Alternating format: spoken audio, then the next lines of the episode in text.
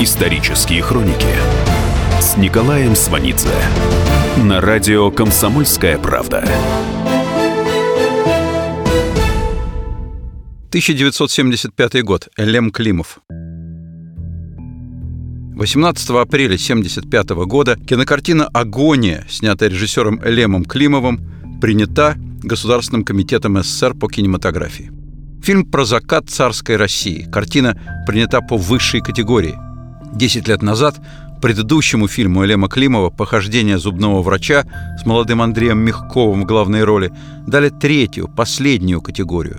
Это означало 25 копий на весь Советский Союз. То есть вроде бы фильм не запрещен, но практически его никто и не увидит. Тот фильм был снят по сценарию прекрасного драматурга Александра Володина – Володин был театральным драматургом, но цензура уже настолько измордовала его, что он отправил министру культуры РСФСР авторучку с запиской «Пишите сами» и ушел в кино, питая иллюзии, что в кино будет лучше. В кино оказалось не лучше. Плюс к этому именно в тот момент сняли Хрущева, и появился Брежнев. Смена вождя означала усиление страха в чиновничьей среде, а значит и ужесточение цензуры – Володин тогда написал сценарий о зубном враче, у которого особый талант – рвать больные зубы без боли. А раз он неординарен, то все вокруг его топчут, и талант исчезает. Сценарий вызвал огромные подозрения в Госкомитете. Сценарий до одери обсуждали, говорили, что в СССР нет и быть не может душителей таланта. Один из редакторов Госкино по фамилии Сегеди наедине сказал Климову «Мы, редакторы, цепные псы коммунизма». Климов вспоминает, что Володин не выдержал, саданул матом и хлопнул дверью. Сценарий Володина Климову предложил Михаил Ром. Климов работает в творческом объединении Рома после того, как сделал свою дипломную работу. Дипломная работа Климова – знаменитая комедия «Добро пожаловать» или «Посторонним вход воспрещен». Это было его начало. Евстигнеева на главную роль не утверждали, чувствовали, что игра будет с подтекстом. Климов говорит «Я уперся. Не хотите утверждать Евстигнеева, тогда снимайте сами. Мосфильмовских начальников передернуло. Ничего себе мальчик к нам пришел работать. Но Евстигнеева утвердили. Запустились, снимают. Потом показывают в комитете по кинематографии отснятый материал. Полный зал редакторов. Климов вспоминает. Ни единого смешочка. Весь фильм идет при ледяном молчании. Лишь иногда какие-то странные звуки раздаются. То ли рыдает кто-то или хрюкает – Потом зажигается свет, все с каменными лицами уходят. Мы стоим, ничего не понимаем и не знаем, что делать дальше. Тут один из редакторов, делая вид, что собирается прикурить, постоянно озираясь, идет в нашу сторону, подходит и шепчет мне в ухо. «Потрясающе смешная картина! Я оборжался!» И мгновенно уходит. «Кавка», — резюмирует Климов. Потом кино смотрит высшее начальство Комитета по кинематографии. Ставит диагноз «Нормальная антисоветская картина». Кто-то говорит, что картина антихрущевская. Якобы в эпизоде «Сна» главного героя похоронная процессия пенсионеров несет портрет Хрущева в траурной рамке. А потом фильм дали посмотреть Хрущеву. Он смеялся, и фильм пошел. Вот после этого Климов и снимает фильм про зубного врача – сам Климов оценивает этот фильм как не слишком удачный. Но именно с ним, по идеологическим причинам, он попадает в черный список. Более того, в апреле 1966-го на пленуме Союза кинематографистов СССР Климов выходит на трибуну и заявляет, что цензура дошла до такой степени, что работать невозможно. Знаменитый советский режиссер Сергей Герасимов говорит, что Климов неопытный оратор. Но при этом Герасимов произносит, что принцип партийного руководства искусством свят и незыблем. Климов опять выходит на трибуну и поясняет, что именно он хотел сказать. «Я призывал к тому, чтобы исключить из нашей жизни оценки толстокожих бюрократов, которые редко, но все же встречаются». Эти пояснения ничего не меняют. Для Климова начинается полоса запретов. Он предлагает экранизировать рассказ Бабеля. Ему говорят «Нафиг нам этот Бабель». Он предлагает делать левшу по Лескову, но тема «талант» и «власть» слишком актуальна, и Климову говорят «не надо». Хотел снимать фильм по мотивам русских народных сказок. Главные герои – царь, Иван Дурак. Фильм должен был называться «Вымысла». На самом деле, конечно, про власть и народ. Про то, как сказочная власть дурачит сказочный народ. Уже натуру для съемок поехали выбирать на русский север. И тут только назначенный новый начальник Госкино Ермаш говорит Климову. «Элем, какие вымыслы? Какие сказки? Брось эту ерунду. Я новый министр. Запускайся с агонией. Климов к этому времени уже несколько лет одержим идеей снять фильм о конце Российской империи. Еще в 1966 году, накануне 50-й годовщины Октябрьской революции, легендарный режиссер сталинских мюзиклов «Свинарка и пастух» и «Кубанские казаки» Иван Пырьев говорит Климову, «Ты понимаешь, Елем?» – так Пырьев называл Климова. «Тебе сейчас жизни не будет, и поэтому тебе надо поставить что-нибудь юбилейное». Климов отнекивается. Пырьев настаивает. «Нет, старик, ты не прав. У меня есть интересная идея и дает почитать Климову пьесу Алексея Толстого «Заговор императрицы». Климов читает, говорит «Картонная вещь, это я делать не буду». Пырев в ответ «Черт с ней с пьесой, но там же Гришка, Гришка Распутин, это же фигурище! Я тебя умоляю, Елем, прочитай протоколы допроса Временного правительства и, главное, Распутина там не пропусти». Материалы допроса Временного правительства из библиотеки ЦК КПСС Климову достает его отец, который работает в Комитете партийного контроля. После смерти Сталина отец Климова разбирал дела репрессированных и занимался реабилитацией. Климов вспоминает. Отец возвращался с работы, ничего не ел, запирался в комнате, гасил свет, садился около окна и сидел до поздней ночи. Потом ложился спать. Утром вставал рано и уезжал на работу – так месяц за месяцем. Забросил все свои любимые занятия – живопись, фотографию, рыбалку. Климов говорит, человек сходил с ума у нас на глазах. Постепенно он вернулся к жизни, но уже никаких увлечений не осталось. Так вот, отец помогает Климову с материалами допросов царского правительства. Климов прочитывает 8 томов из 18, идет к Пырьеву и говорит «Берусь, материал потрясающий, особенно Распутин». Сценарий Климов заказывает Лунгину и Нусинову, по сценарию которых снят «Добро пожаловать» или «Посторонним вход воспрещен». В первом варианте сценарий называется «Антихрист». На худсовете творческого объединения он принят на ура. Следующий этап – Комитет по кинематографии. Претензии по всем линиям. Много клубнички. Аполитично – надо доказывать необходимость революции. А тут Распутин чуть ли не Пугачев. Кроме того, возникают сомнительные ассоциации с современностью. Короче, тема требует истовой серьезности. На этом фоне Климов пришел к Пырьеву и пошутил, сказал, что финал фильма будет вот такой. Набережная, толпа, царь, дамы, полынья – и вдруг из этой полыни поднимается гигантский фалос, и Распутин выбирается по нему, как по шесту. Сценарий радикально перерабатывается. Идет серьезная работа в архивах. Появляется новое название – «Агония». Запуск фильма срывается дважды. Проходит шесть лет. И вот тут вдруг новый глава Госкино произносит «Запускайся со своей агонией». В сентябре 1974 года фильм закончен. Глава Госкино Ермаш его отсматривает и говорит Климову «Слушай, будет заседание Политбюро. После заседания члены Политбюро обычно смотрят какое-нибудь кино. «Ну-ка, сделай мне копию агонии». Климов отвечает, что у фильма еще черновой звук. «Какой звук?» – говорит Ермаш. «Делай, что говорю. Я же потом их не соберу вместе. Будут один на один смотреть со своими женами и тещами по дачам». А Климов говорит «нет» и уезжает на юг. Климов вспоминает.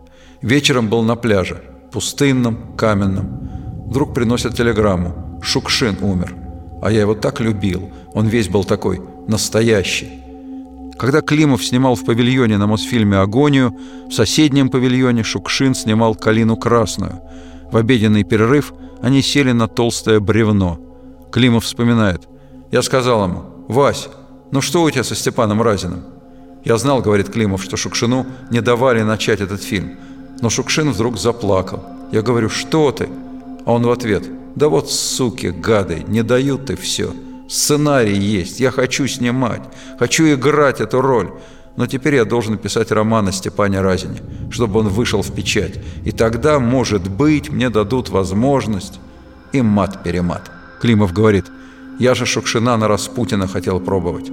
Надо сказать, что Иван Пырьев хотел сам играть Распутина. Продолжение через несколько минут. Исторические хроники с Николаем Сванидзе на радио «Комсомольская правда».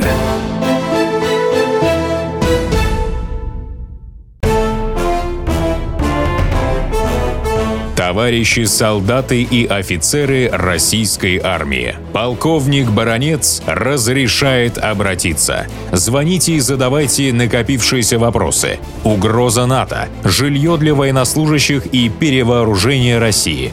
Обо всем этом Виктор Баранец знает лучше других. Программу «Военный ревю» слушайте по будням с 5 вечера по московскому времени. Исторические хроники с Николаем Сванидзе на радио «Комсомольская правда».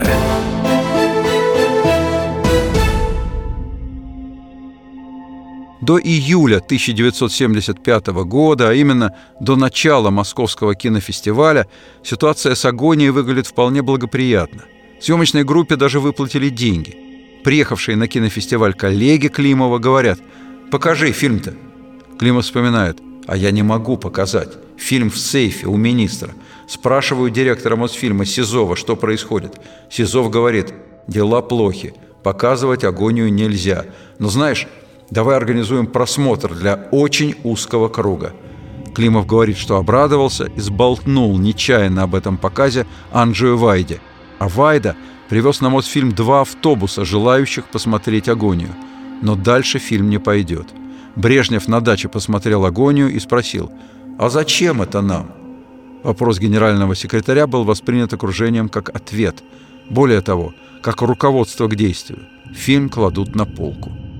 Между тем, вполне вероятно, Брежнев не имел это в виду или вообще ничего не имел в виду, потому что он уже болен – Глава 4 Главного управления Минздрава СССР академик Чазов говорит, что с весны 1973 года у Брежнева возникает периодическая слабость функции центральной нервной системы, которая сопровождается бессонницей. На самом деле проблемы со сном возникли у Брежнева значительно раньше. Неожиданная неадекватность генерального секретаря проявилась еще в августе 1968 года, в разгар переговоров с руководством Чехословакии, предшествующим вводу советских войск в Чехословакию. Уже тогда врачи подтвердили, что неадекватное поведение Брежнева – следствие приема завышенных доз снотворного, которые он принимает, чтобы снять нервное напряжение. Препараты вызывают депрессию и заторможенность.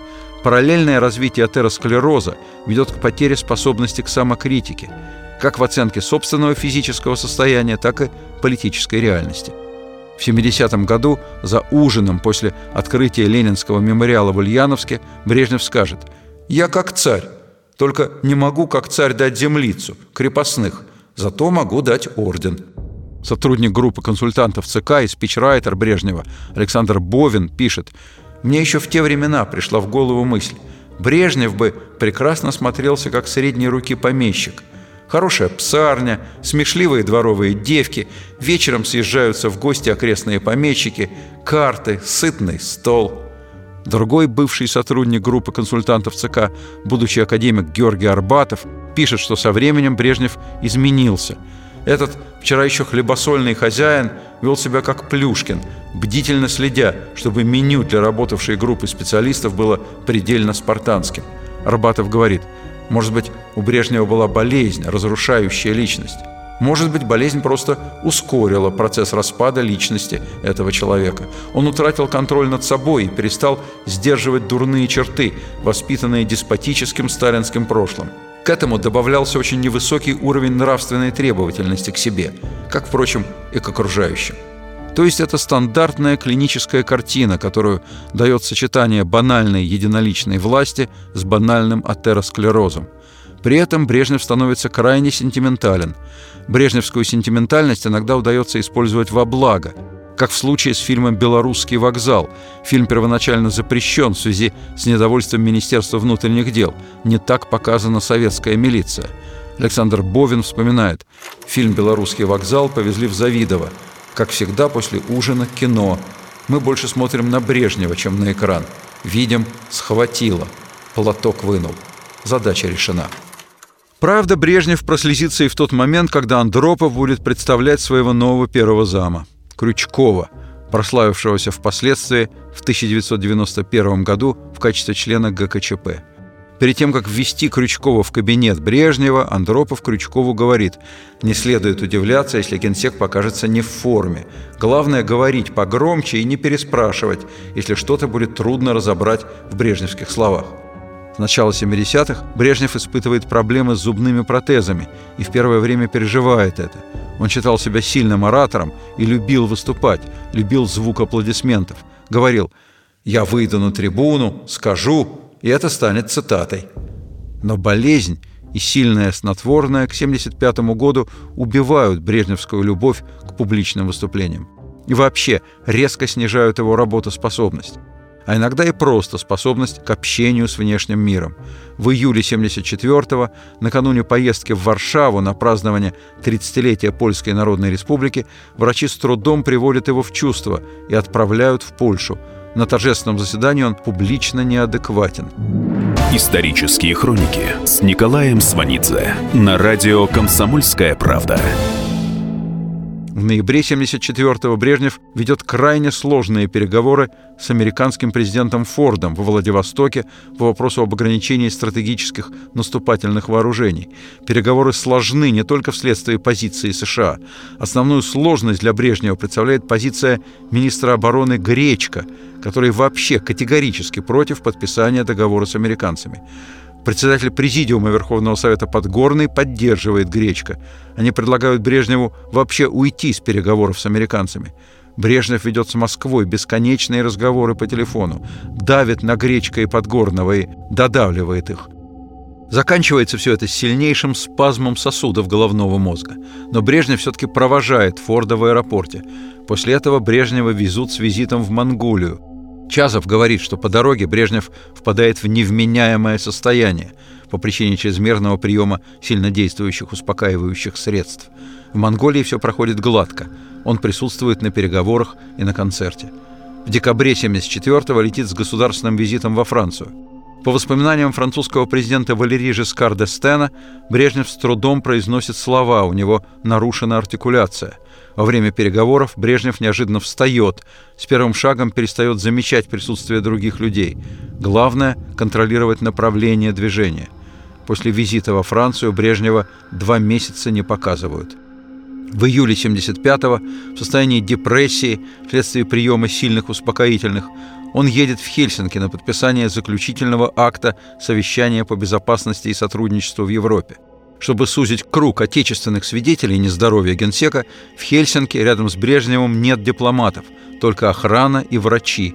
Александр Бовин, по сути хельсинского совещания, пишет, Брежнева удалось уговорить и принять так называемую третью корзину хельсинского акта, то есть те разделы, которые касаются прав человека. Но эти самые права для него были фикцией, навязанной непонятным для него временем. Отставание от времени – болезнь не только Брежнева. 1 августа 1975 года, в день подписания Брежневым заключительного акта в Хельсинки, в Москве, председатель КГБ СССР Андропов пишет в ЦК КПСС секретную записку за номером 2058А.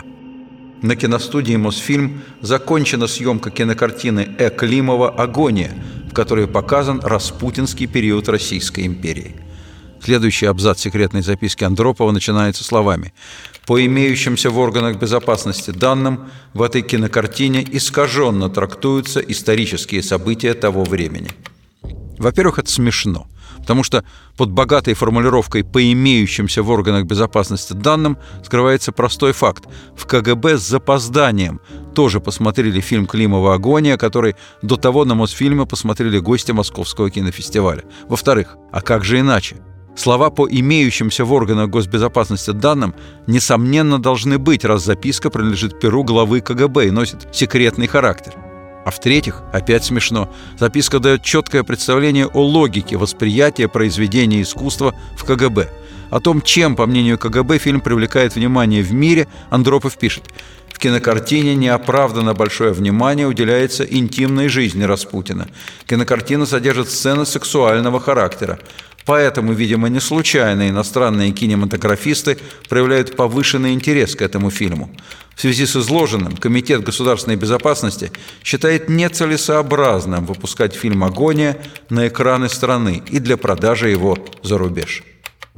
С запиской Андропова об агонии знакомятся члены Политбюро, кандидаты в члены Политбюро, секретари ЦК Долгих, Капитонов, Кириленко, Кулаков, Пельша, Пономарев, Устинов. Через две недели, 13 августа, в ЦК свою записку пишет председатель Госкино Ермаш. Госкино СССР в настоящее время не считает целесообразным выпускать фильм «Агония» на экран. На следующий день, 14 августа, в ЦК направляется еще одна записка. Ее пишут на этот раз совместно Госкино и отдел культуры ЦК. Содержание тоже. В настоящее время считают нецелесообразным выпуск кинофильма «Агония». На самом деле – Записки от 13 и 14 августа можно было вовсе не писать, потому что решение об агонии принято до них, еще 12 августа, на заседании секретариата ЦК, и принято оно именно с подачи Андропова. Для него это крайне существенно. Андропов спустя месяцы реанимировал ситуацию с агонией. Случай с агонией – это проявление амбиций и опасений главы КГБ Андропова в условиях прогрессирующей болезни Брежнева. Продолжение через несколько минут. Исторические хроники с Николаем Сванидзе на радио «Комсомольская правда».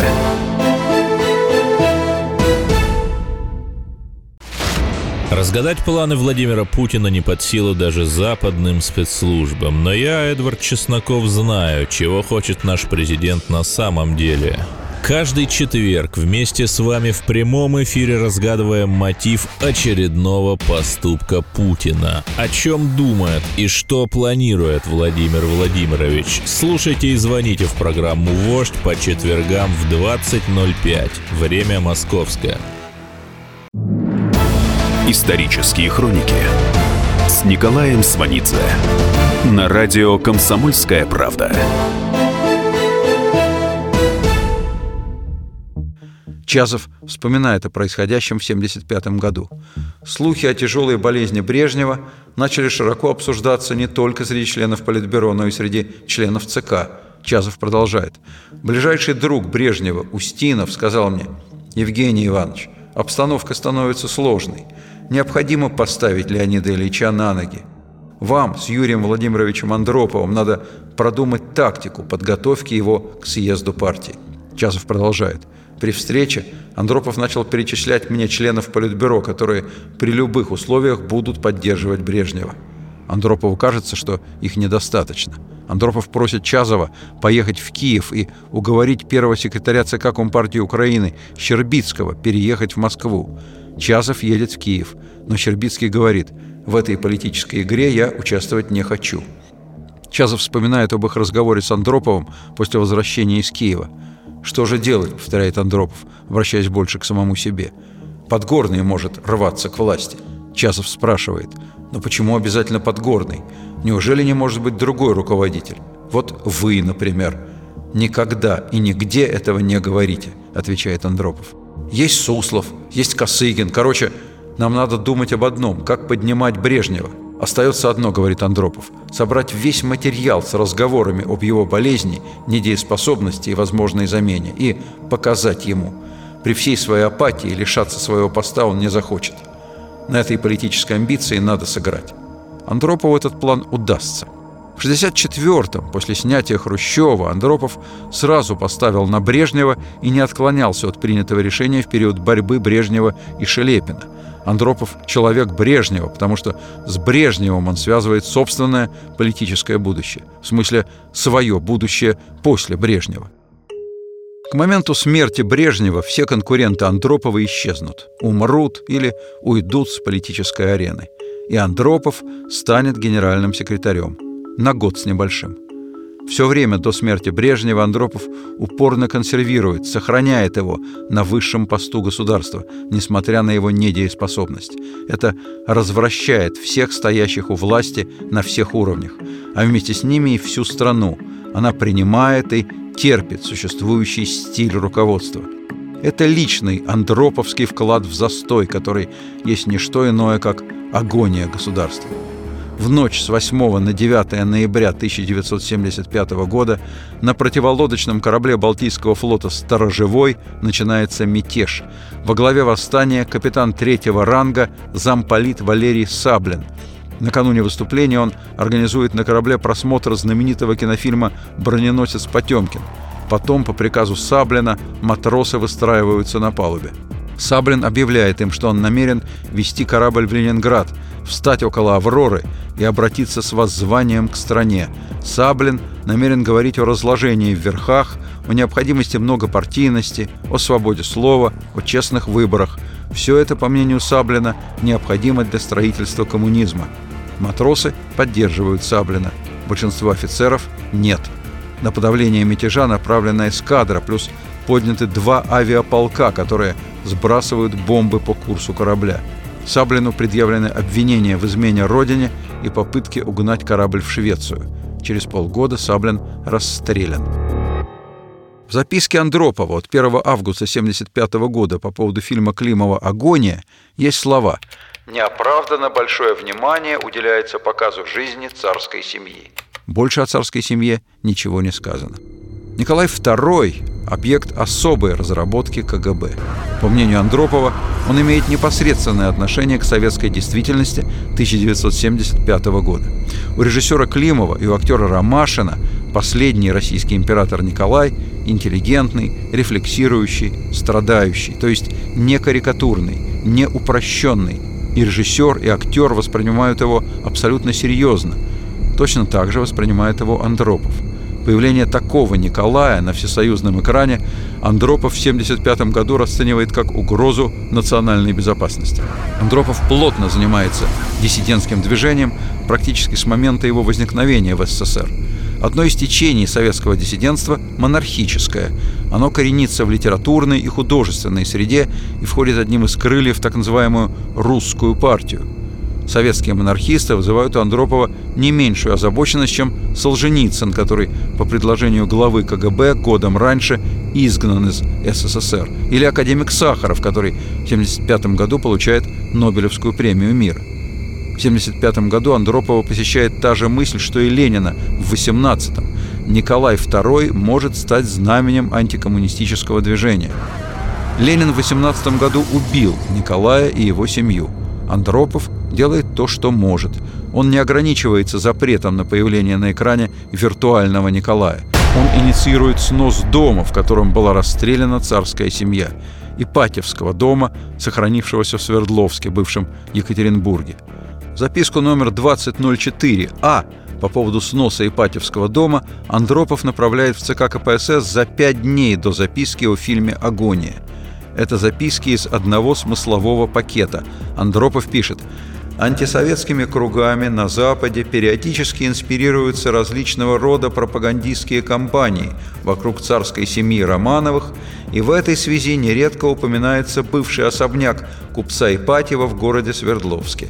Андропов пишет, что в последнее время Свердловск начали посещать зарубежные специалисты, и дом Ипатьева может стать объектом их внимания.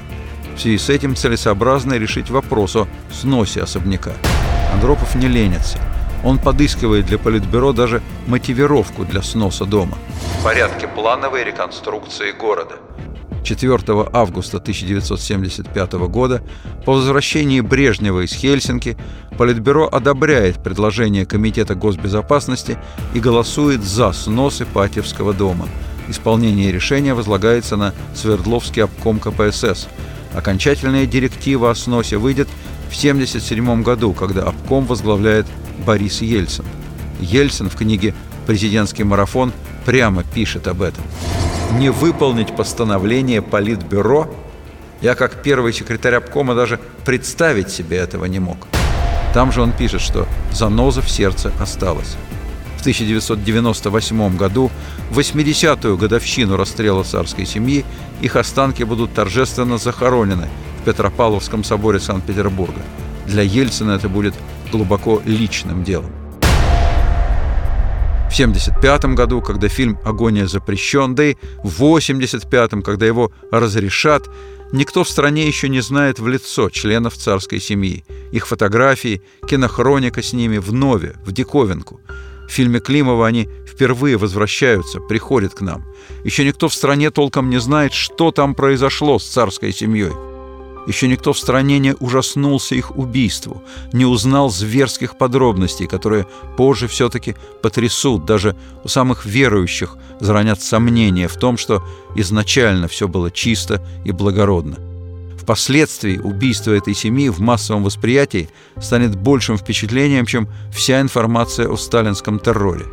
Но в 1975-м внимание, скорее всего, привлекли бы совсем другие эпизоды, связанные с коррупцией, потому что в 1975-м в Брежневском недееспособном СССР коррупция и телефонное право – норма жизни. Вспоминает бывший замминистра внутренних дел зять Брежнева Юрий Чурбанов – мы с Галиной Леонидовной ехали на дачу, как вдруг в машине раздался телефонный звонок из приемной Леонида Ильича. Леонид Ильич сказал мне, «Поздравляю тебя с новой должностью. Ты назначен заместителем министра внутренних дел Щелокова». «Как же так, — говорю, Леонид Ильич, со мной же никто не посоветовался». «Ну вот еще», — отвечает Брежнев, — «надо мне с тобой советоваться». «И еще, тебе только что присвоено звание генерал-лейтенанта».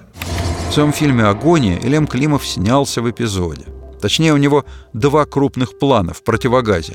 Один крупный план у жены Климова, режиссера Ларисы Шипитько.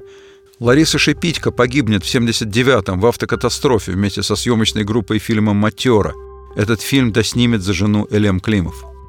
На одном из кадров в фильме «Агония» рядом с Ларисой Шипитько Юрий Корякин, будущий знаменитый публицист эпохи перестройки.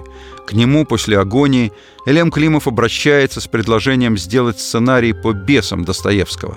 Корякин вспоминает реакцию министра культуры Демичева, когда они с Климовым заговорили о бесах. Демичев закричал «И заикаться, и думать не смейте, чтобы эту дрянь в кино Советский зритель никогда не увидит бесов ни на сцене, ни в кино. Климов вспоминает.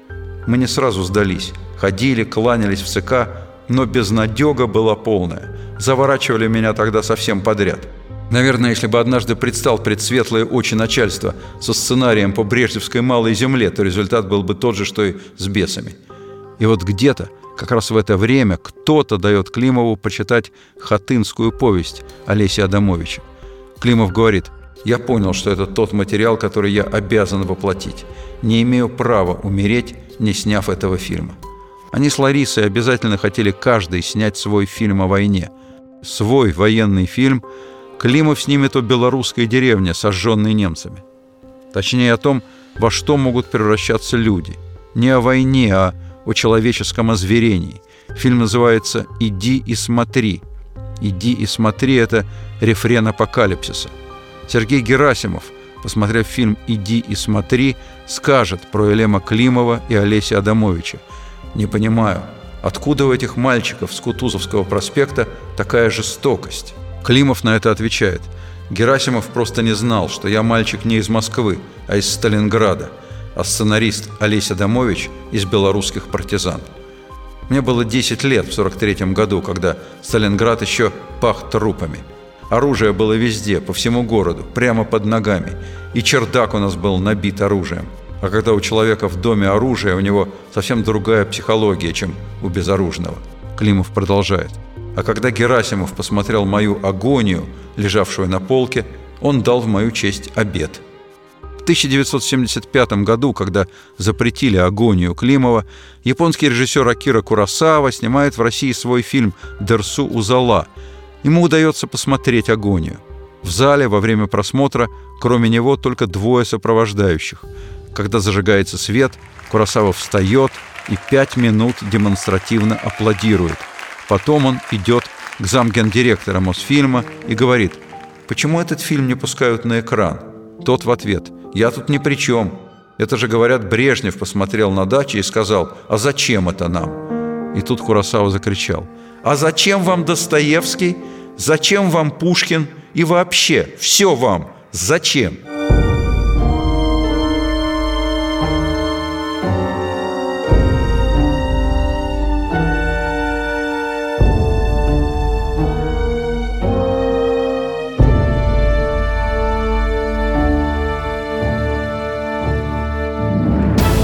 Исторические хроники с Николаем Сванидзе на радио «Комсомольская правда».